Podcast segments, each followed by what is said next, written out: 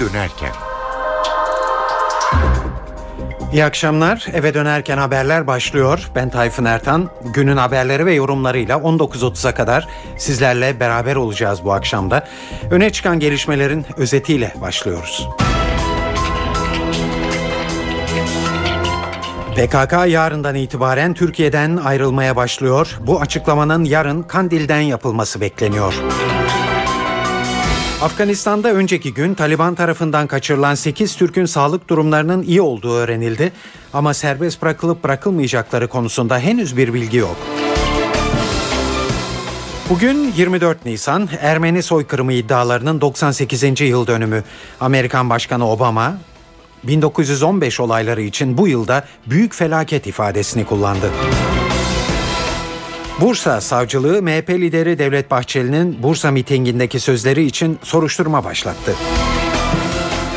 Ve Şampiyonlar Ligi yarı finalinde Borussia Dortmund evinde Real Madrid'i ağırlıyor.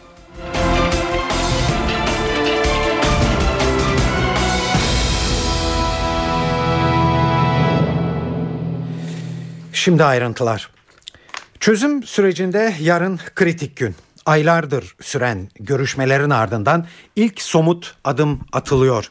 PKK yarın sınır dışına çekileceğini duyuracak.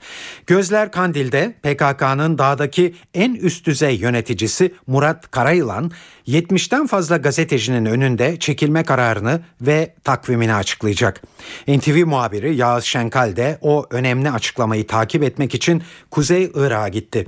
Gün boyu temaslarda bulundu ve elindeki notları NTV Radyo için derledi. Biz şu anda kameraman arkadaşım Çorlak'la beraber Erbil'deyiz. Erbil sokakları da heyecan var, umut var. Çünkü herkesin gizli kulağı yarın Kandil'den gelecek haber de burada. Aslında bugün bir toplantı yapılacaktı. Bugün bir basın açıklaması yapılacaktı. PKK Türkiye'den çekiliyoruz diyecekti. Ancak neden olduğunu bilmiyoruz. O açıklama yarına ertelendi. Kandil Dağı eteklerinde bu açıklama yapılacak. Açıklamayı da PKK'nın Kandil sorumlusu, örgüt yöneticisi Murat Karayılan yapacak. Ne diyeceğini aslında biz dün öğrenmiştik.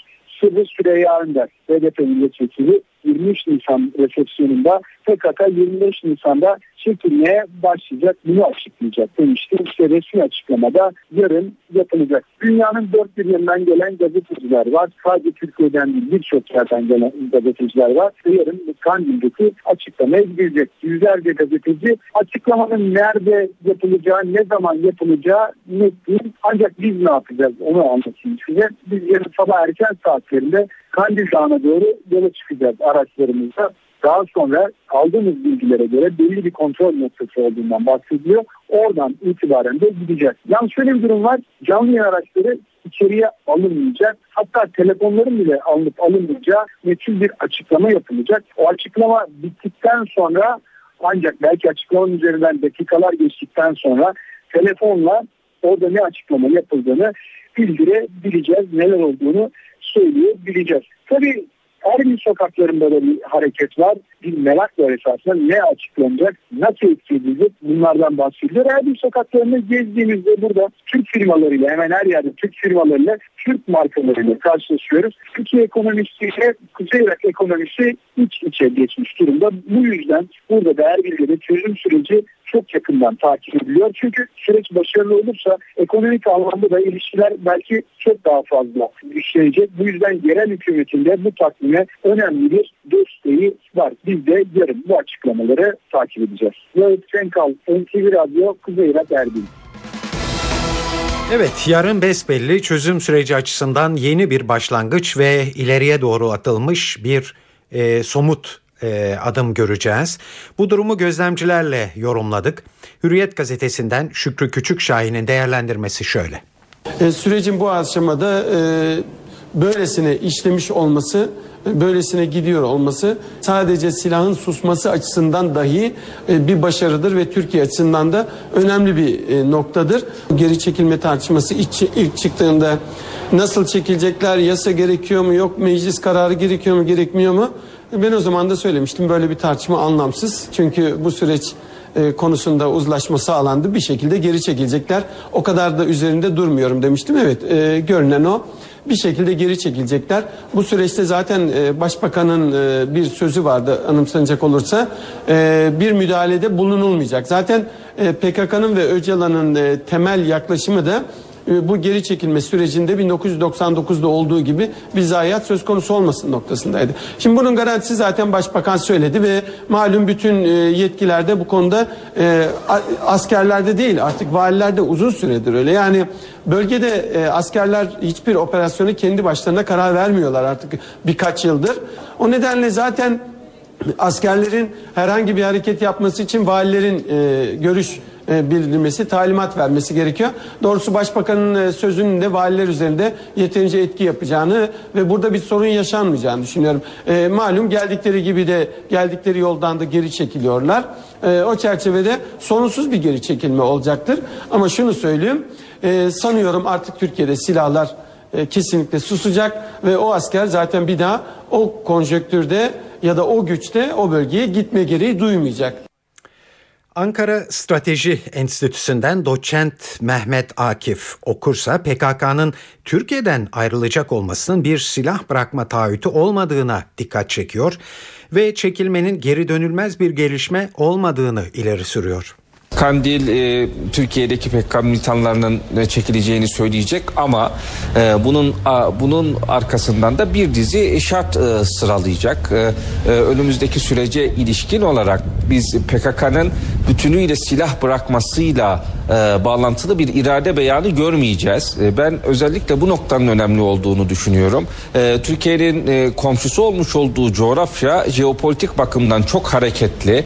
PKK tarzındaki bir terör örgütünü ayakta tutabilecek, besleyebilecek, e, belirli bir zaman e, diliminin ardından da yine kuvvetli bir biçimde yine sahneye sürebilecek imkanlara sahip. Hele önümüzdeki dönemde yeni jeopolitik gelişmeler bizi bekliyor. O yüzden e, PKK'nın e, Türkiye'den militanlarını sınır dışına çekmesi örgüt için örgütün silah bırakması yönünde e, atılmış ben bir geri dönülemez adım olmadığını e, düşünüyorum. Tam tersine e, Türkiye'deki anayasa tartışmalarını PKK terör örgütünün tekrar teröre başlayabilme tehdidi altında e, sürdürme gibi bir niyetleri olduğu anlaşılıyor. Biz Kandil'de PKK terör örgütünün silah bırakmasıyla ilgili bir iradenin aslında oluşmadığını görüyoruz. Süreci e, ilerleyen sürecin imkanlarını e, kullanmak isteyen bir e, portre var e, karşımızda. Tüm bu fotoğrafın anlamı şu. Silahlı unsurlarını elinde tutan Türkiye'deki süreç sonucunda üzerinden terör örgütü e, yaftasını sıyıran e, uluslararası alanda düzenlenen kampanyalarla Öcalan'ın bir Mandela haline getirilmeye çalışıldığı ve yine Türkiye'ye komşu olan bir coğrafyada uluslararası alanda e, tanınan bir e, siyasi statüye de sahip olarak belirli bir alanı e, özel olarak idare eden bir yapılanmaya dönüşmek Çekilme süreci ve bundan sonra atılacak adımlar mecliste kurulan değerlendirme komisyonu tarafından yakından takip edilecek ve yer yer komisyon devreye girecek. Ancak BDP değerlendirme komisyonunun tek başına yeterli olmayacağı görüşünde. Parti bu savdan hareketle başka bir komisyon daha kurma kararı aldı. Ayrıntıları NTV muhabiri Murat Barış Koralp'ten öğreniyoruz. Barış ve Demokrasi Partisi çözüm sürecinde mecliste kurulan komisyonun yanı sıra parti içinde de bir komisyon kurma hazırlığında. BDP'li kaynakları İstanbul Milletvekili Sırrı Süreyya Önder'in İmralı ile mektup trafiği artık olmaz. Süreç BDP üzerinden yürür açıklamasını hatırlatarak komisyonun İmralı BDP hattındaki olası temaslarda devreye girebileceğini belirtiyorlar. BDP yetkililerine göre parti içi komisyon kurulmasının gerekçesi sürecin mecliste oluşturulan tek bir yapıyla desteklenmesinin yetersiz kalabileceği endişesi parti komisyonu için milletvekilleri de hazırlık içinde. Kurulacak komisyonun yapısının nasıl olacağı ise şimdilik belirsiz. BDP alternatif komisyonun sadece milletvekillerinden mi yoksa milletvekilleriyle birlikte sivil toplum örgütü temsilcilerinden mi oluşacağına henüz karar vermedi. Meclis çözüm komisyonuna verilecek üye içinse BDP'de çalışmalar devam ediyor. Partide çok sayıda ismin üyelik için başvurduğu da belirtiliyor. Murat Barış Koral, NTV Radyo Ankara. Zaman zaman Çözüm sürecine destek vermemekle eleştirilen CHP şimdi atağa kalkmış görünüyor. Son günlerde sık sık tekrarlanan barışa karşı olunmadığı mesajının daha da kuvvetli bir şekilde verilmesi amacıyla bir tutum belgesi hazırlanıyor.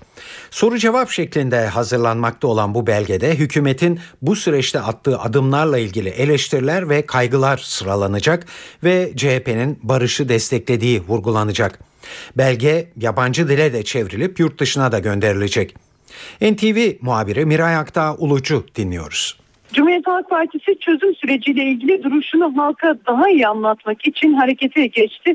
Meclisteki araştırma komisyonuna üye vermeyen ana muhalefet bundan e, barışa karşı olduğu anlamının çıkarılmaması için iki ayrı çalışma hazırlığında iki ayrı metin hazırlıyor. Bu metinler yabancı dile de çevrilerek uluslararası platforma da taşınacak. Çalışmalarda Cumhuriyet Halk Partisi Kürt sorununun çözümüne değil hükümetin izlediği yönteme karşı olduğunu vurgulayacak.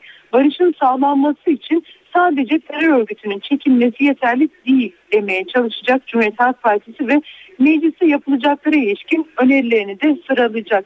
Demokrasi ve Özgürlük Bildirgesi adındaki ilk çalışmada CHP lideri Kemal Kılıçdaroğlu'nun geçtiğimiz haftalarda partisinin grup toplantısında açıkladığı 16 maddelik bildirge genişletilecek ve halkın anlayabileceği yalın bir dille yeniden yazılacak ve kamuoyuna duyurulacak. Düzenlemede seçim barajının düşürülmesi, propaganda ve ifade özgürlüğüne yönelik değişiklikler önerilmişti. İşte bu değişiklikler yine yer alacak Cumhuriyet Halk Partisi'nin demokrasi ve özgürlük bildirgesinde. Diğer çalışma ise tutum belgesi e, olarak adlandırılıyor. Tutum belgesi ise soru ve cevaplar şeklinde hazırlanacak. Hükümetin bu süreçte attığı adımlara ilişkin Cumhuriyet Halk Partisi sorular soracak vatandaşın da bu soruları sorduğunu söyleyecek. İşte o soru, sorulara da eleştiri niteliğinde cevaplarını sıralayacak. Ayrıca CHP'nin çözüm sürecine karşı çıkmadığını barışı desteklediğini vurgulayacak bu tutum belgesiyle. Söz konusu iki belge Cumhuriyet Halk Partisi'nin yarın yapılacak Merkez Yönetim Kurulu toplantısında da sunulacak ve çalışmalar 4 Mayıs'taki parti meclisinde de CHP'nin en üst karar organı tarafından oylanacak. Miray Akdağlıç, NTV Radyo Ankara. Avrupa Konseyi Parlamenterler Meclisi'nin Türkiye hakkında hazırladığı raporda PKK terörü ifadesi yerine mücadele, PKK militanları içinde terörist ifadesi yerine aktivist tanımının kullanılması Türkiye'de tartışma yarattı. Kimi yorumlarda PKK'nın Avrupa Birliği'nin terör örgütleri listesinden çıkartılması yolunda ilk adımın atıldığını ileri sürdü. Konu bugün Dışişleri Bakanı Ahmet Davutoğlu'na da soruldu. Avrupa Konseyi Parlamenterler Meclisi aldığı bir karar değildir, bir rapordur.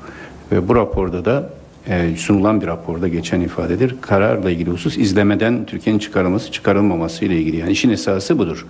Yoksa e, PKK'nın terör listesinden çıkarılması veya çıkarılmaması veya terör listesi ile ilgili bağlantılı bir konu değil bu. Orada verilen bir değişiklik önergesinin bir değişiklik önergesi raporun geri kalan kısmında çok sayıda yerde terör faaliyetleri olarak anılıyor. Tek bir yerde bu şekilde bir değişiklik önergesiyle ki birçok parlamentolarda da biliyorsunuz böyle değişiklik önergeleri çabuk, seri bir şekilde gelir, geçebilir ve bu işin esasını etkilemez. O bakımdan bunun olayın gelişiminin e, ötesinde yorumlanmaması e, iktiza eder. Bunun PKK'nın terör listesi veya terör faaliyetleriyle ilgili herhangi bir alakası yoktur. MHP cephesinden rapora eleştiri geldi. E, Grup Başkan Vekili Oktay Vural böyle rezalet olmaz PKK'nın terör örgütü olduğu hemen notayla bildirilmelidir diye konuştu. PKK'nın bir terör örgütü olduğu notayla ifade edilmelidir. Böyle bir rezalet olmaz. Sanki KCK PKK Yürütme Konseyi. İnsanlığın yüz karasıdır PKK'ya terör örgütü demeyenler. Raporu kaleme alan isim Josette Dürüyor. PKK'lılar için neden aktivist kelimesini kullandığını NTV muhabiri Kayhan Karaca'ya anlattı. Dürüyor, terörist kelimesine evrensel bir tanımlama bulunmadıkça kimseyi bu şekilde tanımlamam dedi. Parce que vous savez, il faut faire attention aux amalgames. Ben PKK'nın Kürt sorunu çerçevesindeki şiddet eylemlerini kınıyorum. 40-45 bin kişinin ölümünün Türk halkı için ağır sonuçları olduğunu biliyorum. Buna paralel olarak da PKK'lılar için aktivist kelimesini kullanıyorum. PKK'nın şiddetli ve kınanması gereken eylemlerinden söz ediyorum. Bu bir ilke meselesidir. Genel kuruldaki oylamada da geniş oy çoğunluğuyla kabul edilmiştir. Bu çoğunluğa ben şaşırmadım diyemem. Zira konu ilk defa Avrupa Konseyi Parlamenterler Meclisi'nin gündemine geliyor. Terörist kelimesine evrensel bir tanımlama bulunmadıkça kimseyi bu şekilde tanımlamam. Fransa'da terörist olarak nitelenen örgütlerle ilgili listeleri kolayca onaylamaz. Bu tür tanımlamalar Avrupa Konseyi açısından önemli. Çünkü her ülkede çatışmalar var ya da yaşanabilir. Herkes talepleri maşru olsa da terörist olabilir. Burada Avrupa Konseyi'nde temel hakları savunuyoruz. Bu nedenle önemli. Gösteriyle direniş hakkını savunmak yeterlidir. Tabii gösteri yapma hakkına sahip olmanız gerekiyor. Gösteri hakkını zorbalıkla bastırmak işte teröre götüren budur.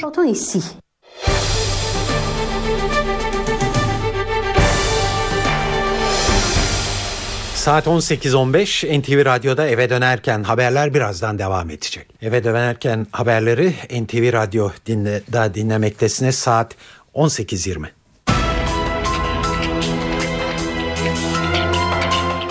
Afganistan'da önceki gün Taliban tarafından kaçırılan 8 Türk'le ilgili görüşmeler sürüyor. Rehinelerin sağlık durumlarının iyi olduğu belirtilmekte ama serbest bırakılıp bırakılmayacakları ve ne zaman bunun yapılacağı konusunda henüz net bir bilgi yok. Afgan yetkililer ve özellikle aşiretler Taliban'la temastalar. Son durumu İhlas Haber Ajansı'nın Kabil muhabiri Mustafa Deveci'den öğreniyoruz. Afganistan İçişleri Bakanı Sözcüsü Sayın Sıddık Sıddıki bu konuyla ilgili bir basın toplantısı düzenledi. Basın toplantısında Sıddıki askeri operasyonlar bahsetmedi ama şöyle bir cümle kullandı. Bu vatandaşlarımızın, bu Türk vatandaşlarının sağ salim evlerine dönmesi için, Taliban'ın elinden kurtarılması için ne tür adım gerekiyorsa onları yapacağız dedi. Ayrıca bugün İSAF Sözcüsü'yle görüştük. Çünkü Taliban'ın bir açıklaması vardı. Taliban açıklamasında bu kişilerin Türk mühendisler olmadığını, bunların Amerikan askeri olduğunu söylemişti. Pazartesi sonra da Ahmet Sultan'a gönderdiği mailde.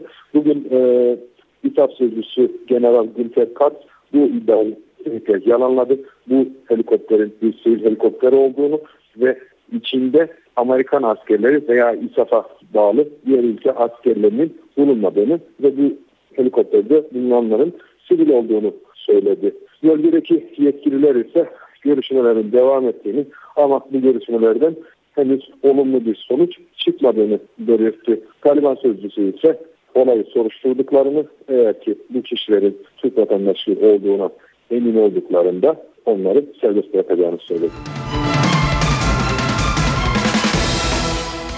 Bugün 24 Nisan Ermeni soykırımı iddialarının 98. yıl dönümü. Başta Ermenistan'ın başkenti Erivan olmak üzere dünyanın değişik başkentlerinde anma törenleri düzenlendi. Erivan kent meydanında toplanan binlerce kişi ellerinde meşaleler ve çiçeklerle soykırım anıtına yürüdü. Anma töreninde Türkiye'ye mesajlar vardı. Bütün Ermenistan, Ermenistan diasporası ve Ermeni gençliği yıllardır meşaleleri yakıyor ve adalet için savaşıyor. Bunun Türkiye tarafından tanınmasını, kınanmasını ve kefalet ödenmesini istiyoruz. Öğrencilerimle buraya geldim. Geçmişinizi anlamazsanız bir geleceğe sahip olamazsınız. Evet anma törenlerinin kalbi Erivan'dı belki ama gözlerin çevrildiği nokta hiç kuşku yok Washington. Her yıl 24 Nisan öncesinde Washington'da soykırım iddialarını tanıma yasa tasarısı mücadelesi yaşanırdı. Bu yıl tablo biraz farklı. Başkent sakin bir Nisan ayı geçirdi. Temsilciler Meclisi'nde, Senato'nun ilgili Dış İlişkiler Komitesi'nde de soykırım iddialarının tanınmasını talep eden bir tasarı görüşmeye açılmadı. 24 Nisan mesajında kullanacağı ifade hep merak edilen Amerikan Başkanı Barack Obama da 1915 olayları için yine büyük felaket anlamına gelen Medzjegern ifadesini kullandı. Şimdi Washington'a gideceğiz. 24 Nisan'da Amerika'da nasıl bir havanın hakim olduğunu ve perde arkasındaki lobi çalışmalarının nasıl yürütüldüğünü Washington'da bulunan BBC Türkçe editörü İlhan Tanır'dan alacağız. 24 Nisan diğer yıllarda Washington'da özellikle bir mücadelenin yaşandığı bir gün olurdu veya bugüne doğru giderken hem Türk lobileri hem de Ermeni lobileri Kongre ve Beyaz Saray olmak üzere bu iki kulvarda kendi iddialarını destekleyen e, çalışmaların yapılması için e, ciddi bir uğraşı verirlerdi. Bu yıl biraz daha sakin geçti. Bunun nedenlerinden belki en önemlisi Türkiye'nin özellikle son yıllarda İran meselesi olsun ve hatta Afganistan meseleleri olsun e, Türkiye ile Amerika'nın ilişkilerinin çok daha yakın ve çok daha pozitif bir yol almasından dolayı Türkiye biraz daha rahattı bu yıl. Bunun dışında bu yılda Metzegen kelimesi kullanıldı Başkan Obama tarafından. Bu kelime Ermenice büyük felaket anlamına geliyor. Soykırım kelimesi değil ama soykırım kelimesi 1900'larda icat edilmeden önce kullanılan bir kelime. Geçen aylarda görüştüğüm e, buradaki bir e, Türk yetkili aslında bu kelimenin bir anlamda Ermenilerin isteğine hem evet hem hayır demek olduğunu anlatmıştı. Yani bu açıdan aslında Obama yönetimi her iki tarafı mutlu etmeyen ama her iki tarafı da tamamıyla gücendirmeyen bir kelimeyi bir anlamda dahice tarihten çıkartıp bulmuştu. 2009 yılında ilk defa Obama'nın ilk yılında, başkanlığının ilk yılında bu kelime kullanılmıştı ve o zamandan beri de bu kelime kullanılmaya devam ediyor. Saat 18.26 NTV Radyo'da eve dönerken haberleri dinliyorsunuz. Merak etmeyin, onun da zamanı gelecektir. MHP lideri Devlet Bahçeli'nin Bursa mitingindeki bu sözleri soruşturma konusu oldu. Bursa savcılığının Bahçeli hakkında önceki gün soruşturma başlattığı ortaya çıktı. Bahçeli savcılığın harekete geçmesini değerlendirdi. MHP lideri savcı görevini yapıyor. Bu aşamada yorum yapmak doğru olmaz. Savcının siyasi bir tavır takınacağını düşünmüyorum dedi. Siyasi iktidarsa Bahçeli'nin Bursa mitingindeki sözlerine eleştirilerini sürdürüyor. Başbakan yardımcısı Bekir Bozdağ, Bahçeli'nin üslubuna eleştirdi. Bozdağ, Bahçeli birlik ve beraberlik edebiyatı yaparak insanların kardeşliğini bombalıyor, negatif yaklaşımdan kardeşlik güç bulmaz diye konuştu.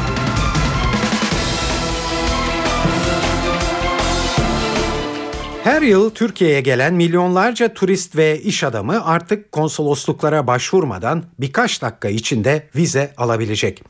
İçişleri, Dışişleri ve Maliye Bakanlıkları ortak bir çalışma yaptı ve devrim niteliğinde bir uygulamaya imza attı. Türkiye'yi ziyaret etmek isteyen yabancılar internete girip birkaç dakika içinde vize alabilecek. Bu kişilerin evisa.gov.tr adresine girmesi yeterli olacak. Sistem Emniyet Genel Müdürlüğü'nde bulunan güvenlik data verileriyle entegre olarak çalışıyor. Başvuranın güvenlik bilgileri kontrol edildikten sonra Türkiye'ye girecek kişi sistem aracılığıyla harcını ödeyerek vize alabilecek. E-vize uygulamasını tanıtan Dışişleri Bakanı Ahmet Davutoğlu, yabancı ülke vatandaşlarına tanıdıkları kolaylığa dikkat çekip Avrupa Birliği ülkelerine seslendi ve Türk vatandaşlarına vize uygulamasını kaldırın dedi. Devrim mahiyetinde bir adım atıyoruz. Eminim birçok ülke bunu bizden bir model olarak almak isteyecek. Türk vatandaşlarını kapılarınızda bekleterek güç göstermiş olmuyorsunuz. Aslında güçsüzlüğünüzü ortaya koyuyorsunuz. Kendinize o, duymadı, duyam, güven duymadığınızı ortaya koyuyorsunuz. Vizeleri kaldırın ki bu konuda görüşmelerimiz devam ediyor. O vakte kadar da bu tür uygulamalarla çağdaş bir devlet olduğunuzu bize gösterin. Artık çağdaşlık sınavına giren Türkiye değil, başka ülkelerdir.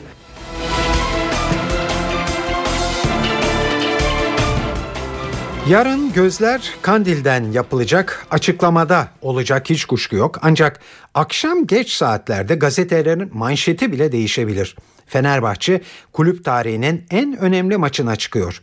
Avrupa Ligi yarı finalinde Portekiz temsilcisi Benfica ile karşılaşacak yarın akşam. Hedef ikinci maç öncesinde İstanbul'da avantajlı bir skor elde etmek. Tek hedef çok gollü galibiyet. Zorlu maç öncesinde Sarı Lacivertlerin teknik patronu Aykut Kocaman bir basın toplantısı düzenledi ve taraflardan destek istedi. Her an yanımda olsunlar dedi. Benfica bunu ilk, bu maçı yarı final maçını ilk defa oynuyormuş gibi heyecanlı. Ama biz Fenerbahçeliler maalesef sanki sıradan her sene yarı finallerde, finallerde oynuyormuşuz gibi e, sıradan görüyoruz gibi gözüküyor. Bir Gençler Birliği maçının özellikle skoru sanki bugünkü maça biraz fazla yarınki maça biraz fazlasıyla etki etmiş gibi gözüküyor. Bütün taraftarlardan, sahaya gelecek taraftarlardan kesinlikle ve öncelikli olarak isteğimiz, ricamız takımım adına kulübüm adına da aynı zamanda maçın her şeye açık olduğunu çok güçlü, değerli, saygıdeğer bir takımla oynayacağımızı bilmek, bulunduğumuz yeri görmek, bilmek, bulunduğumuz yerin kıymetini bilmek, buna uygun davranışta takımı iterken, takımı desteklerken ve o havayı, ambiyans yaratırken aslında bu havayı yaratabilmelerini istemek, beklemek, rica etmek durumundayız. Yarın güçlü bir takımla oynarken yanımızdaki ve ilk maçtaki kendi sahamızda oynamanın avantajıyla en büyük güç bizim sahada son ana kadar maçın son anına kadar son düdük çalana kadar son haftalarda özellikle sezonun ikinci bölümünde fazlasıyla gösterdiğimiz gibi yine maçı kendi lehimize çevirmek için yüksek ve sonsuz bir çaba göstereceğimiz ve gayret göstereceğimiz bu konuda hiçbir kuşkum yok. Çok büyük aksilikler olmadığı sürece. Ancak aynı e, desteği taraftarlarımızdan da beklediğimi bugün buradan söylemek zorundayım. Tarihi anlamda da çok büyük önem arz ediyor bu maç. Tarihimiz açısından çok önemli bir dönemeç gibi gözüküyor. Ancak bunu e, esas olan şu ki e, daha fazla aklımızı imkanlarımızın ölçüsünde, olanaklarımızın ölçüsünde aklımızı da işin içine sokarak sabrımızı ve başarının nasıl geleceklerini düşünerek biraz daha sürdürülebilir hale getirebilmek gerekiyor. Şimdi lafın e, biraz e, genişce bir yanıtlama oldu ama esasını tekrar bir e, söylemekte fayda var. Tarihimizin bence en önemli maçı. Evet birkaç tane daha futbol haberi var ama onu e, sonraya bırakıyoruz. Şimdi para ve sermaye piyasalarında bugünkü gelişmeleri sizlere duyuracağız. CNBC'den Enis Şener'den anlatıyor. Borsa İstanbul bir günlük tatilin ardından yükselişine devam etti. Gelen güçlü banka bilançolarının verdiği desteği de arkasına alan BIST 100 endeksi günü %0.90 primle 84.700 seviyesinden tamamladı. Türkiye'nin kredi notunun yükseltilebileceği beklentilerinin borsadaki yükselişin destekçileri arasında olduğu da belirtiliyor. Ancak analistler yatırımcıları 85 bin seviyesinin üzerinde kar satışları gelebileceği konusunda uyarıyor. Yurt dışında da olumlu hava var. Özellikle İtalya'da hükümetin kurulacağına dair beklentilerin güçlenmesi tahvillere alım getirirken borsaları da destekledi. Para piyasalarında euro dolar paritesi tekrar 1.30 seviyesine gelmiş durumda.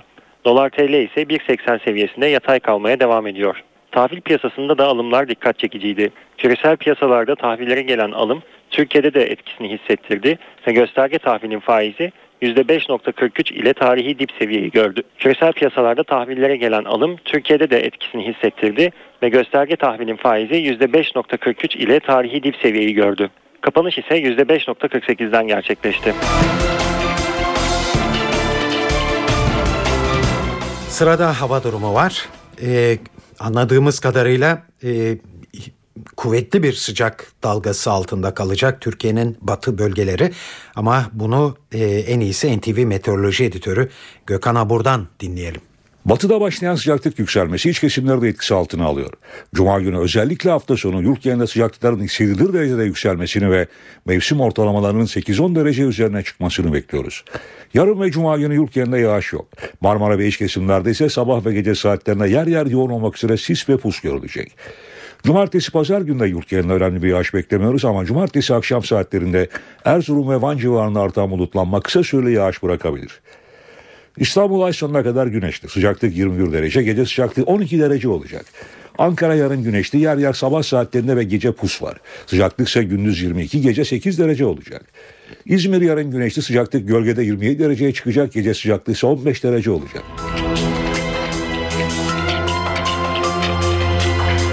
Saat 18.33 günün önemli gelişmelerine hızla e, bir kez daha göz atalım. Eğer bizi arada dinlemeye başlayıp kaçırdıysanız bu haberleri. PKK yarından itibaren Türkiye'den ayrılmaya başlıyor. Bu açıklamanın yarın Kandil'de yapılması bekleniyor. Afganistan'da önceki gün Taliban tarafından kaçırılan 8 Türk'ün sağlık durumlarının iyi olduğu öğrenildi ama serbest bırakılıp bırakılmayacakları konusunda henüz bir bilgi yok. Bugün 24 Nisan Ermeni soykırımı iddialarının 98. yıl dönümü. Amerikan Başkanı Obama 1915 olayları için bu yılda büyük felaket ifadesini kullandı. Ve Bursa Savcılığı MHP lideri Devlet Bahçeli'nin Bursa mitingindeki sözleri için soruşturma başlattı.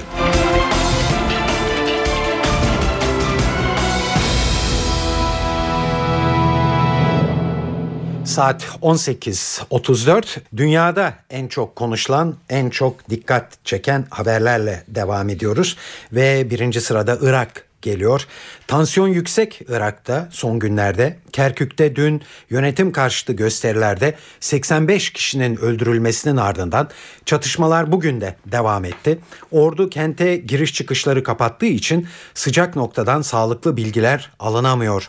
Musul ve Selahaddin'de de gün içinde çatışmalar vardı. Ülke genelinde kan akmaya devam ederken başkent Bağdat'ta sürpriz bir gelişme yaşandı. Başbakan Maliki kabinesinin iki Kürt kökenli ismini azletti. Dışişleri Bakanı Hoşyar Zebari ve Ticaret Bakanı Hayrullah Hasan'ın yerine vekaleten iki bakan atandı. Irak'ta olan bitenleri gazeteci Mustafa Göktürk'ten öğreniyoruz. Irak'taki durumlar gitgide kötüleşmeye yol alırken günden itibaren e, Irak'ta neredeyse Sünni ve Şii çatışmaları tekrar alevlenmek üzere.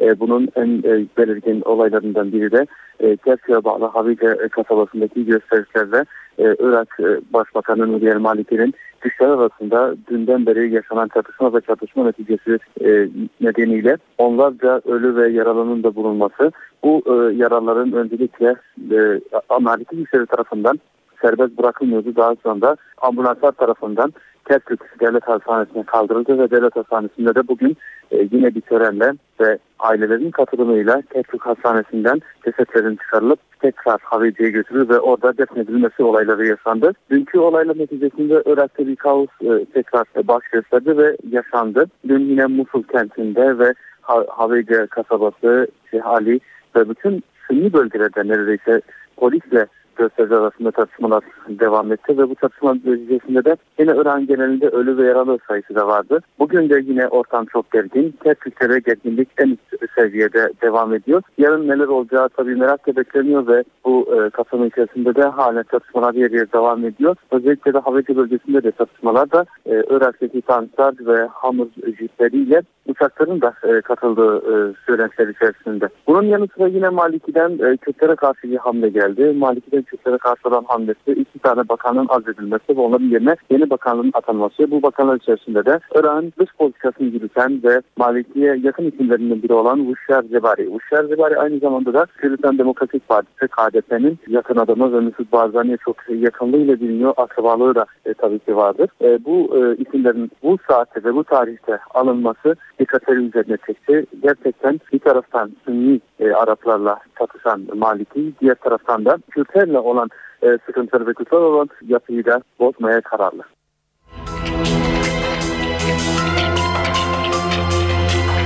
Saldırıyı biz planladık, yabancı örgüt bağlantımız yok. Bu ifade Boston Maratonu bombacısı Sohar Sanayef'e ait. Hastanede sorgusu süren zanlı boğazından yaralı olduğu için yazılı olarak ifade veriyor. Ve saldırının ardında herhangi bir örgütün bulunmadığını söylüyor. 19 yaşındaki zanlı saldırı fikrinin çatışmada ölen ağabeyi Timurlen'e ait olduğunu öne sürdü.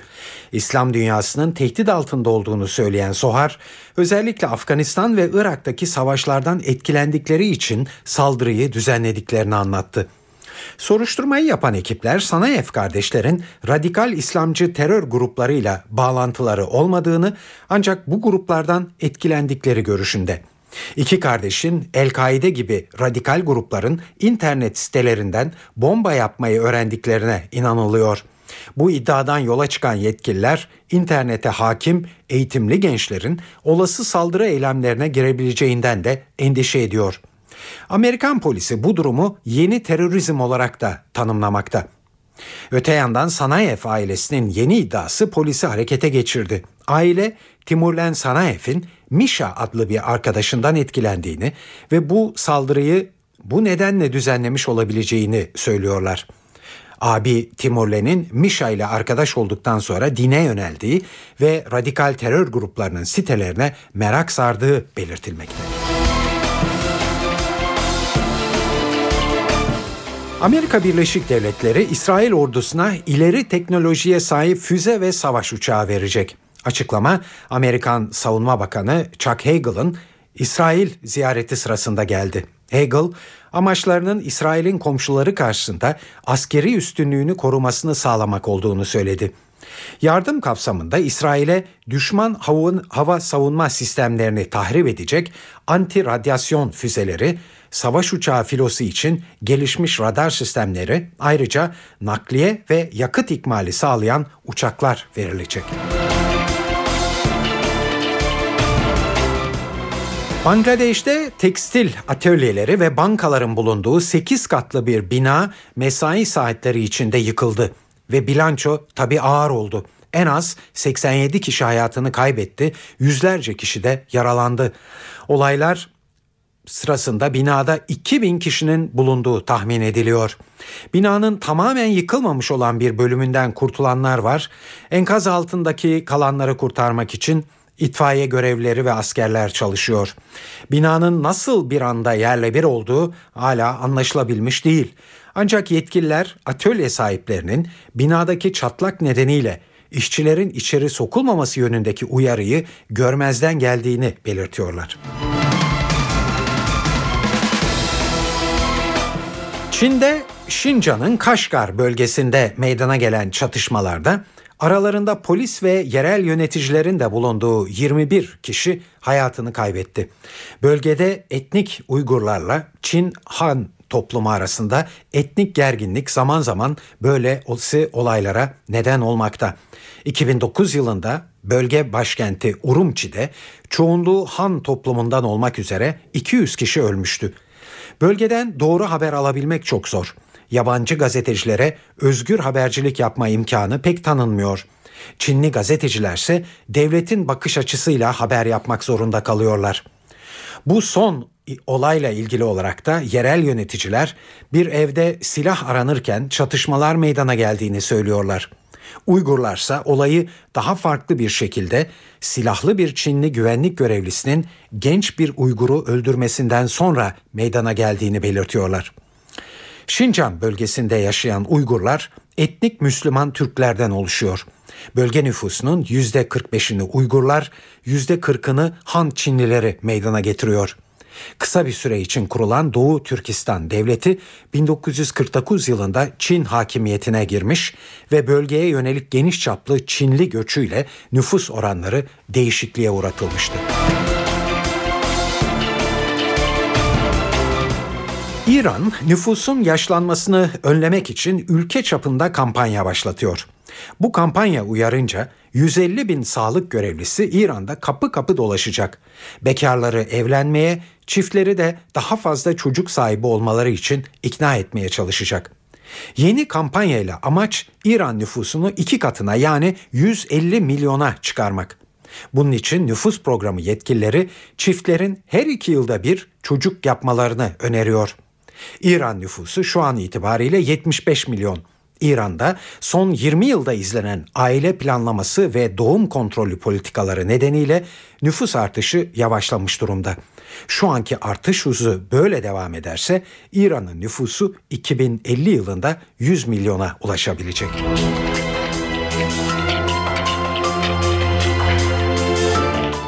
İnsanlık karşısındaki en büyük global tehdit nedir? Ve acaba insanoğlu yok olmanın eşiğinde mi? İngiltere'de Oxford Üniversitesi'ndeki İnsanlığın Geleceği Enstitüsü'nde bir grup uluslararası bilim adamı, matematikçi ve filozof işte bu sorulara yanıt arıyor. Yayınladıkları bir araştırmada tüm dünya hükümetlerini insanlığı yok edecek risklere karşı dikkatli olmaya çağırıyorlar.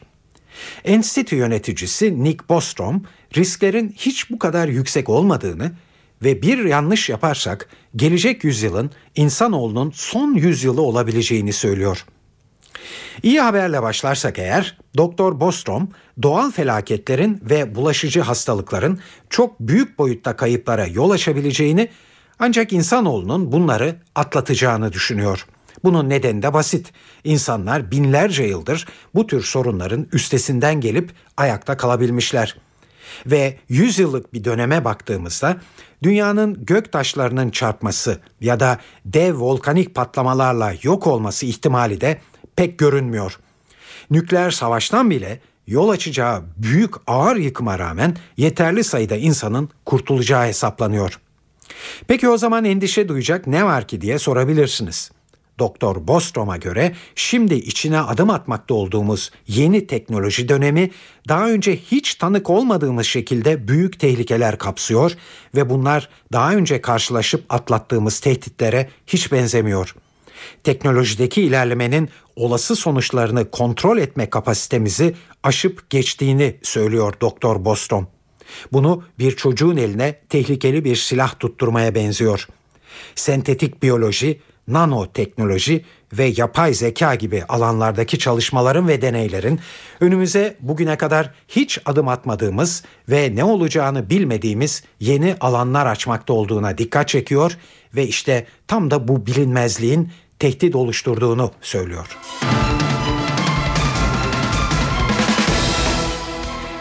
Evet birkaç futbol haberimiz var demiştik. Şimdi bunları e, duyuralım sizlere. Devler Ligi'nde, Şampiyonlar Ligi'nde bu akşam da yine dev bir maç var. Borussia Dortmund evinde Real Madrid'i ağırlıyor.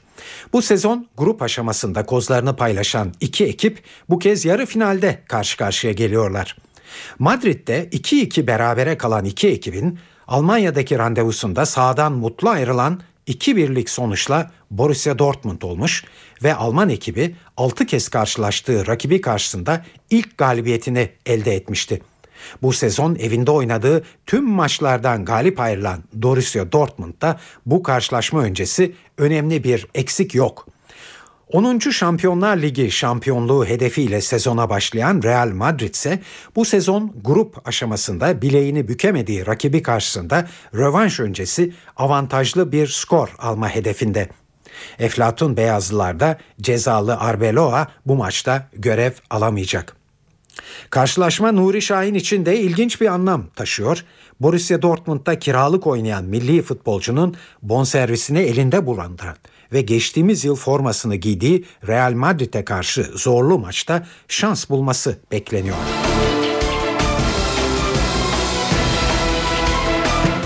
Son yıllarda Avrupa futbolunu tam anlamıyla domine eden Barcelona, Devler Ligi yarı finalinde karşılaştığı Bayern Münih'e 4-0 yenildi ve tarihinin belki de en ağır yenilgilerinden birini aldı.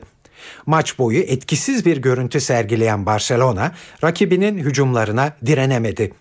Bayern'in hocası Jupp Heynckes maç sonunda takımının elde ettiği çarpıcı sonuca şaşırmadığını söyledi. Heynckes, oyuncularım harikaydı, Barcelona hala Avrupa'nın en iyi takımlarından biri. Böyle bir takıma karşı 4 gol atmak başarının değerini daha da yükseltiyor diye konuştu.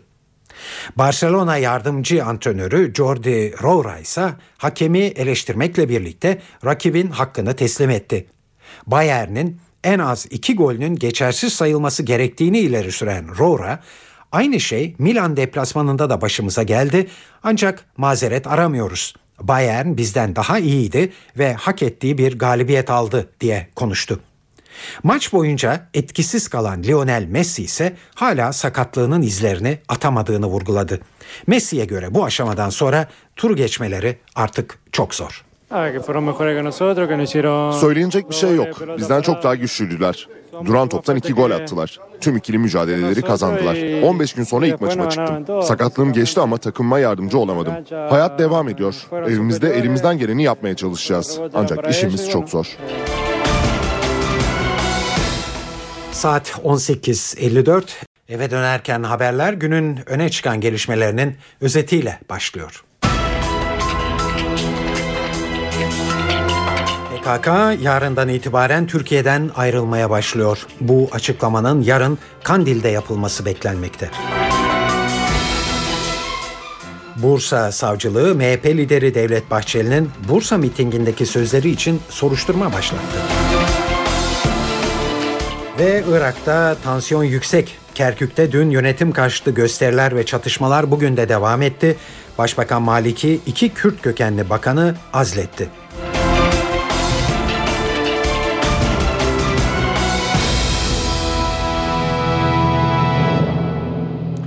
Şimdi ayrıntılar. Çözüm sürecinde yarın kritik bir gün. Aylardır süren görüşmelerin ardından ilk somut adım yarın atılacak. PKK yarın sınır dışına çekileceğini duyuracak. Gözler Kandil'de. PKK'nın dağdaki en üst düzey yöneticisi Murat Karayılan 70'ten fazla gazetecinin önünde çekilme kararını ve takvimi açıklayacak. NTV muhabiri Yağız Şenkal de o önemli açıklamayı takip etmek için Kuzey Irak'a gitti. Gün boyu temaslarda bulundu ve elindeki notları NTV Radyo için derledi. Biz şu anda kameraman arkadaşım Çorlak'la beraber Erbil'deyiz. Erbil sokakları da heyecan var, umut var. Çünkü herkesin gizli kulağı yarın Kandil'den gelecek haber de burada. Aslında bugün bir toplantı yapılacaktı. Bugün bir basın açıklaması yapılacaktı. PKK Türkiye'den çekiliyoruz diyecekti. Ancak neden olduğunu bilmiyoruz. O açıklama yarına ertelendi. Kandil Dağı eteklerinde bu açıklama yapılacak. Açıklamayı da PKK'nın Kandil sorumlusu, örgüt yöneticisi Murat Karayılan yapacak. Ne diyeceğini aslında biz dün öğrenmiştik. Sırrı Süreyya Önder, BDP milletvekili 23 Nisan resepsiyonunda PKK 25 Nisan'da çekilmeye başlayacak bunu açıklayacak demişti. İşte resmi açıklamada yarın yapılacak. Dünyanın dört bir yanından gelen gazeteciler var. Sadece Türkiye'den değil birçok yerden gelen gazeteciler var. Yarın Kandil'deki açıklamaya gidecek. Yüzlerce gazeteci açıklamanın nerede yapılacağı, ne zaman yapılacağı net değil. Ancak biz ne yapacağız onu anlatayım size. Biz yarın sabah erken saatlerinde Kandil Dağı'na doğru yola çıkacağız araçlarımızla. Daha sonra aldığımız bilgilere göre belli bir kontrol noktası olduğundan bahsediliyor. Oradan itibaren de gideceğiz. Yalnız şöyle bir durum var. Canlı yayın araçları içeriye alınmayacak. Hatta telefonların bile alınıp alınmayacağı meçhul bir açıklama yapılacak. O açıklama bittikten sonra ancak belki açıklamanın üzerinden dakikalar geçtikten sonra telefonla orada ne açıklama yapıldığını bildirebileceğiz. Neler olduğunu söyleyebileceğiz. Tabii Erbil sokaklarında da bir hareket var. Bir merak var esasında ne açıklanacak, nasıl etki edilecek bunlardan bahsediyor. Erbil sokaklarında gezdiğimizde burada Türk firmalarıyla hemen her yerde Türk firmalarıyla Türk markalarıyla karşılaşıyoruz. Türkiye ekonomisiyle Kuzey Irak ekonomisi iç içe geçmiş durumda. Bu yüzden burada da Erbil'de de çözüm süreci çok yakından takip ediliyor. Çünkü süreç başarılı olursa ekonomik anlamda da ilişkiler belki çok daha fazla güçlenecek. Bu yüzden yerel hükümetinde bu takvime önemli bir desteği var. Biz de yarın bu açıklamaları takip edeceğiz. Yağız Senkal, NTV Radyo, Kuzey Irak Erbil. Çözüm sürecine ilişkin haberlerle devam ediyoruz. Ee, sürece destek vermemekle eleştirilen CHP atağa kalkmış görünüyor. Son günlerde sık sık tekrarlanan barışa karşı olunmadığı mesajının daha da kuvvetli bir şekilde verilmesi amacıyla bir tutum belgesi hazırlanmakta. Soru cevap şeklinde hazırlanan bu belgede hükümetin bu süreçte attığı adımlarla ilgili eleştiriler ve kaygılar sıralanmakta. Ayrıntıları Ankara NTV muhabirlerinden Miray Aktağ Uluç derledi. Cumhuriyet Halk Partisi çözüm süreciyle ilgili duruşunu halka daha iyi anlatmak için harekete geçti. Meclisteki araştırma komisyonuna üye vermeyen ana muhalefet bundan e, barışa karşı olduğu anlamının çıkarılmaması için iki ayrı çalışma hazırlığında iki ayrı metin hazırlıyor. Bu metinler yabancı dile de çevrilerek uluslararası platforma da taşınacak. Çalışmalarda Cumhuriyet Halk Partisi Kürt sorununun çözümüne değil hükümetin izlediği yönteme karşı olduğunu vurgulayacak. Barışın sağlanması için sadece terör örgütünün çekilmesi yeterli değil demeye çalışacak Cumhuriyet Halk Partisi ve mecliste yapılacaklara ilişkin önerilerini de sıralayacak.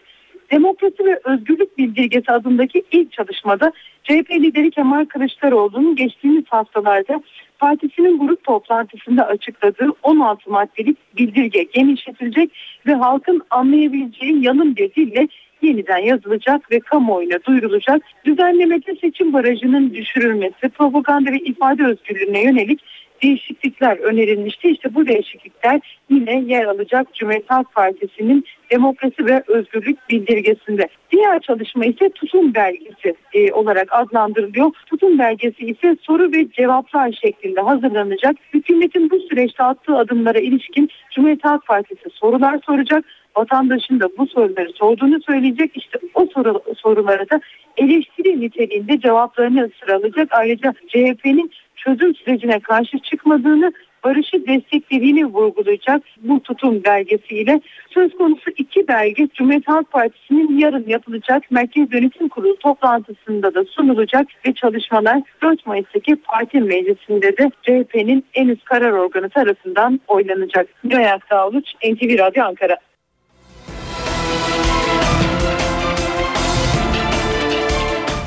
Saat 19.06 NTV Radyo'da eve dönerken haberleri e, dinliyorsunuz. Bu sözler Milliyetçi Hareket Partisi Genel Başkanı Devlet Bahçeli'ye ait. Merak etmeyin. Onun da zamanı gelecektir. Evet kalabalığın vur de vuralım sözlerine merak etmeyin onun zamanı da gelecektir demesi Bahçeli'nin e, savcılığı harekete e, geçirdi. Bursa Savcılığı'nın Bahçeli hakkında önceki gün soruşturma başlattığı anlaşıldı. Bahçeli savcılığın harekete geçmesini değerlendirdi ve savcı görevini yapıyor. Bu aşamada yorum yapmak doğru olmaz. Savcının siyasi bir tavır takınacağını düşünmüyorum dedi. Siyasi iktidarsa Bahçeli'nin Bursa mitingindeki sözlerine eleştirilerini devam ettirdi. Başbakan yardımcısı Bekir Bozdağ Bahçeli'nin üslubunu eleştirerek Bahçeli birlik ve beraberlik edebiyatı yaparak insanların kardeşliğini bombalıyor, negatif yaklaşımdan kardeşlik güç bulmaz dedi.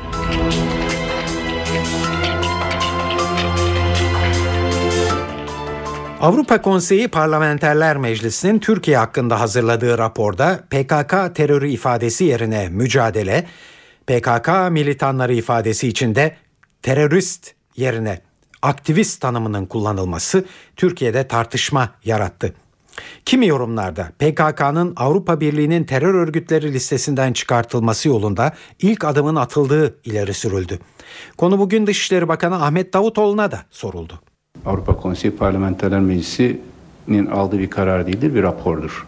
Ve bu raporda da e, sunulan bir raporda geçen ifadedir. Kararla ilgili husus izlemeden Türkiye'nin çıkarılması çıkarılmaması ile ilgili. Yani işin esası budur. Yoksa e, PKK'nın terör listesinden çıkarılması veya çıkarılmaması veya terör listesi ile ilgili bağlantılı bir konu değil bu.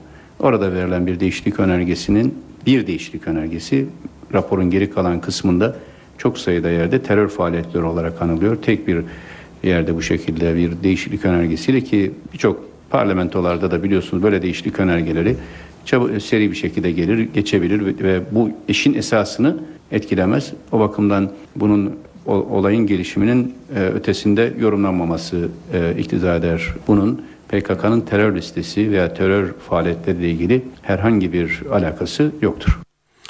Evet Avrupa Konseyi Parlamenter Meclisi'nin e, raporuna sert eleştiri MHP'den geldi.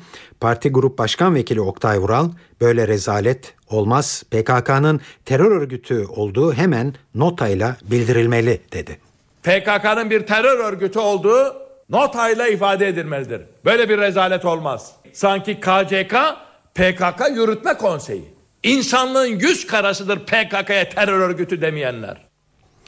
Evet raporu kaleme alan isim Josette Durieux. PKK'lılar için neden aktivist kelimesini kullandığını NTV muhabiri Kayhan Karaca'ya anlattı. Parce que vous savez, il faut faire attention aux amalgames. Ben PKK'nın Kürt sorunu çerçevesindeki şiddet eylemlerini kınıyorum. 40-45 bin kişinin ölümünün Türk halkı için ağır sonuçları olduğunu biliyorum. Buna paralel olarak da PKK'lar için aktivist kelimesini kullanıyorum. PKK'nın şiddetli ve kınanması gereken eylemlerinden söz ediyorum. Bu bir ilke meselesidir. Genel kuruldaki oylamada da geniş oy çoğunluğuyla kabul edilmiştir. Bu çoğunluğa ben şaşırmadım diyemem. Zira konu ilk defa Avrupa Konseyi Parlamenterler Meclisi'nin gündemine geliyor. Terörist kelimesine evrensel bir tanımlama bulunmadıkça kimseyi bu şekilde tanımlamam. Fransa'da terörist olarak nitelenen örgütlerle ilgili listeleri kolayca onaylamaz. Bu tür tanımlamalar Avrupa Konseyi açısından önemli. Çünkü her ülkede çatışmalar var ya da yaşanabilir. Herkes talepleri maşru olsa da terörist olabilir. Burada Avrupa Konseyi'nde temel hakları savunuyoruz. Bu nedenle önemli. Gösteriyle direniş hakkını savunmak yeterlidir. Tabii gösteri yapma hakkına sahip olmanız gerekiyor. Gösteri hakkını zorbalıkla bastırmak işte teröre götüren budur. Saat 19.15 NTV Radyo'da eve dönerken haberleri dinliyorsunuz. Afganistan'da önceki gün Taliban tarafından kaçırılan 8 Türk'le ilgili görüşmeler devam ediyor. Rehinelerin sağlık durumlarının iyi olduğu belirtilmekte ancak serbest bırakılıp bırakılmayacakları ve bunun ne zaman olacağı bir ihtimal henüz netleşmedi. Afgan yetkililer ve özellikle aşiretler Taliban'la temas halindeler. Son durumu İhlas Haber Ajansı Kabil muhabiri Mustafa Deveci'den öğreniyoruz. Afganistan İçişleri Bakanı Sözcüsü Sayın Sıddık Sıddık'ı bu konuyla ilgili bir basın toplantısı düzenledi. Basın toplantısında Sıddık'ı askeri operasyonlar bahsetmedi ama şöyle bir cümle kullandı. Bu vatandaşlarımızın, bu Türk vatandaşlarının sağ salim evlerine dönmesi için, Taliban'ın elinden kurtarılması için ne tür adım gerekiyorsa onları yapacağız dedi. Ayrıca bugün İSAF sözcüsüyle görüştük. Çünkü Taliban'ın bir açıklaması vardı. Taliban açıklamasında bu kişilerin Türk mühendisler olmadığını, bunların Amerikan askeri olduğunu söylemişti. Pazartesi sonra basın mensuplarına gönderdiği mailde.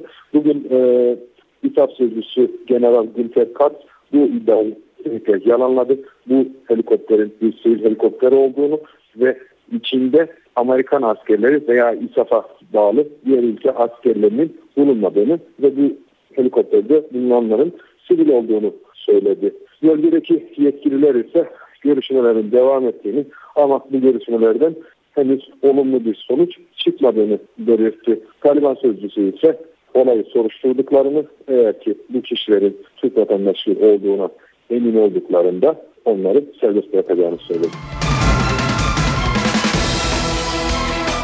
Irak'ta tansiyon yükseliyor. Kerkük'te dün yönetim karşıtı gösterilerde 85 kişinin öldürülmesinin ardından çatışmalar bugün de devam etti. Ordu kente giriş çıkışları kapattığı için sağlıklı bilgiler alınamıyor.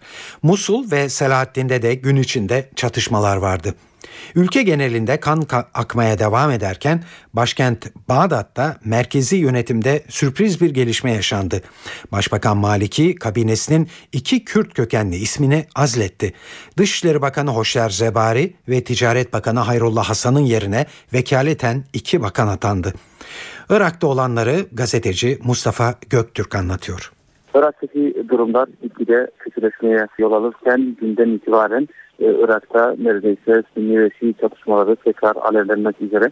E, bunun en e, belirgin olaylarından biri de e, Kerkük'e bağlı Havice kasabasındaki gösterişlerde e, Irak e, Başbakanı Nuri El Maliki'nin güçler arasında dünden beri yaşanan çatışma ve çatışma neticesi e, nedeniyle onlarca ölü ve yaralının da bulunması bu e, yaraların öncelikle e, Maliki güçleri tarafından serbest bırakılmıyordu. Daha sonra ambulanslar tarafından Kerkük Devlet Hastanesi'ne kaldırıldı ve Devlet Hastanesi'nde de bugün e, yine bir törenle ve ailelerin katılımıyla Kerkük Hastanesi'nden cesetlerin çıkarılıp tekrar Havici'ye götürülür ve orada defnedilmesi olayları yaşandı. Dünkü olaylar neticesinde Irak'ta bir kaos e, tekrar baş gösterdi ve yaşandı. Dün yine Musul kentinde ve Havice kasabası, Şeyh Ali ve bütün Sünni bölgelerde neredeyse polisle gösterici arasında tartışmalar devam etti ve bu tartışma neticesinde de yine İran genelinde ölü ve yaralı sayısı da vardı. Bugün de yine ortam çok gergin. De gerginlik en üst seviyede devam ediyor. Yarın neler olacağı tabii merakla bekleniyor ve bu e, Kasım içerisinde de halen çatışmalar yer yer devam ediyor. Özellikle de Haveti bölgesinde de çatışmalar da e, Irak'taki tanklar ve hamur jipleriyle uçakların da e, katıldığı e, söylentiler içerisinde. Bunun yanı sıra yine Maliki'den e, Kürtlere karşı bir hamle geldi. Maliki'den Kürtlere karşı olan hamlesi, iki tane bakanın azledilmesi ve onların yerine yeni bakanlığın atanması. Bu bakanlar içerisinde de Irak'ın dış politikasını yürüten ve Maliki'ye yakın isimlerinden biri olan Uşyar Cebari. Uşyar Cebari aynı zamanda da Kürdistan Demokratik Partisi KDP'nin yakın adamı ve Mesut Barzani'ye çok yakınlığıyla biliniyor. Akrabalığı da e, tabii ki vardır. E, bu e, isimlerin bu saatte ve bu tarihte alınması dikkatleri üzerine çekti. Gerçekten bir taraftan Sünni e, Araplarla çatışan Maliki, diğer taraftan da Kürtlerle olan e, sıkıntıları ve kutsal olan yapıyı da bozmaya kararlı. Fenerbahçe yarın akşam kulüp tarihinin en önemli maçına çıkıyor. Avrupa Ligi yarı finalinde Portekiz temsilcisi Benfica ile karşılaşacak. Hedef ikinci maç öncesinde İstanbul'da avantajlı bir skor yakalamak. Tek hedef çok gollü galibiyet. Bu zorlu maç öncesinde Sarı Lacivertlerin teknik yöneticisi Aykut Kocaman basın toplantısında taraftarlardan destek istedi. Her an yanımda olun dedi. Benfica bunu ilk bu maçı yarı final maçını ilk defa oynuyormuş gibi heyecanlı. Ama biz Fenerbahçeliler maalesef sanki sıradan her sene yarı finallerde, finallerde oynuyormuşuz gibi e, sıradan görüyoruz gibi gözüküyor. Bir Gençler Birliği maçının özellikle skoru sanki bugünkü maça biraz fazla yarınki maça biraz fazlasıyla etki etmiş gibi gözüküyor. Bütün taraftarlardan, sahaya gelecek taraftarlardan kesinlikle ve öncelikli olarak isteğimiz, ricamız takımım adına kulübüm adına da aynı zamanda maçın her şeye açık olduğunu çok güçlü, değerli, saygıdeğer bir takımla oynayacağımızı bilmek, bulunduğumuz yeri görmek, bilmek, bulunduğumuz yerin kıymetini bilmek, buna uygun davranışta takımı iterken, takımı desteklerken ve o havayı, ambiyans yaratırken aslında bu havayı yaratabilmelerini istemek, beklemek, rica etmek durumundayız. Yarın güçlü bir takımla oynarken yanımızdaki ve ilk maçtaki kendi sahamızda oynamanın avantajıyla en büyük güç bizim sahada son ana kadar maçın son anına kadar son düdük kadar son haftalarda özellikle sezonun ikinci bölümünde fazlasıyla gösterdiğimiz gibi yine maçı kendi lehimize çevirmek için yüksek ve sonsuz bir çaba göstereceğimiz ve gayret göstereceğimiz bu konuda hiçbir kuşkum yok. Çok büyük aksilikler olmadığı sürece. Ancak aynı e, desteği taraftarlarımızdan da beklediğimi bugün buradan söylemek zorundayım. Tarihi anlamda da çok büyük önem arz ediyor bu maç. Tarihimiz açısından çok önemli bir dönemeç gibi gözüküyor. Ancak bunu e, esas olan şu ki e, daha fazla aklımızı imkanlarımızın ölçüsünde, olanaklarımızın ölçüsünde aklımızı da işin içine sokarak sabrımızı ve başarının nasıl geleceklerini düşünerek biraz daha sürdürülebilir hale getirebilmek gerekiyor. Şimdi lafın e, biraz e, genişce bir yanıtlama oldu ama esasını tekrar bir e, söylemekte fayda var. Tarihimizin bence en önemli maçı. Gelelim kültür ve sanat dünyasından derlediğimiz habere size çeşitli etkinliklerden bir derleme sunuyoruz. Oğuzhan Uğur, Jolly Joker'e konuk oluyor bugün. Farklı ve eğlenceli tarzıyla dikkat çeken Uğur, ilk albümü Çok Şükür'den şarkılarla müzikseverlerin karşısında olacak. Konser saat 20.30'da başlıyor. The Gaslamp Killer Babilon'da bir konser veriyor. Los Angeles'lı çılgın prodüktör ve DJ Gaslamp Killer, 3. Türkiye performansında bolca eski Türkçe funk ve rock parçalara yer verecek. Sol müziğinden de izler taşıyan müzikleriyle Gaslamp Killer saat 20.30'da başlıyor performansına. Ceylan Ertem Beyoğlu Hayal Kahvesi'nde izlenebilir bu akşam. İkinci solo albümü Ütopyalar Güzeldir'den şarkılar seslendirecek Ceylan Ertem saat 22.30'da sahnede. Borusan Müzik Evi de trompetin çağdaş seslerini ağırlıyor. İsveç'in dünya çapındaki trompet virtüözü Hakan Harderberger ve Malmö Müzik Akademisi'nin önde gelen efsanevi trompet eğitmeni Profesör Bo Nielsen'ın uluslararası trompet sınıfı virtüözlerini bir araya getiren performansı saat 20'de müzikseverlerin karşısında. Özge Fışkın ise Beyoğlu Hayal Kahvesi'nde konser veriyor. Sevilen şarkılarıyla saat 23.59'da hayranlarının karşısında olacak Özge Fışkın. Tiyatroya gitmek isterseniz 4 mevsim Şişli Blackout'ta sahneye konuyor bu akşam. Erdem Topuz, Arzu Suriçi Kireççi'nin rol aldığı oyunun yönetmeni Savaş Mutlu. Oyunun başlama saati 20.30. Devlet tiyatroları Cevahir sahneleri Salon 2'de de sessizlik sahneleniyor. Moira Boffini'nin kaleme aldığı oyunu Mehmet Birki'ye yönetiyor. Oyun saat 20'de açıyor perdelerini. Şehir tiyatroları Üsküdar Kerem Yılmazer sahnesinde de meraklısı için öyle bir hikaye görülebilir. Savaş Dinçel'in Sait Faik Abasıyan'ın eserini yorumladığı oyun saat 20'de sanatseverlerin karşısında. İzmir Devlet Tiyatroları konak sahnesi ise Peron oyununa ev sahipliği yapıyor. Slovak tiyatrosunun güncel örneklerinden biri olan Peron'un yönetmeni İskender Altın. Oyunun başlama saati 20.30. Ankara Devlet Tiyatroları Oda Tiyatrosu Yosunlar oyununu tiyatro severlerin beğenisine sunuyor. Yosunlar saat 19.30'da başlıyor. Bu akşam evdeyseniz CNBC'de The Story of Us adlı film var. Rob Reiner'ın yönetmenliğini yaptığı filmde Michelle Pfeiffer ve Bruce Willis başrollerde. Film saat 22'de başlıyor. Öncesinde ise saat 19'da CSI New York, 21'de Political Animals ekranda olacak. Star TV'de ise saat 20'de Muhteşem Yüzyıl ekrana gelecek. Eve dönerken bu akşam burada sona eriyor. Bu yayınımızın editörlüğünü Sevan Kazancı, stüdyo teknisyenliğini Ceyhun Hoşol yaptı. Ben Tayfun Ertan. Hepinize iyi akşamlar diliyoruz.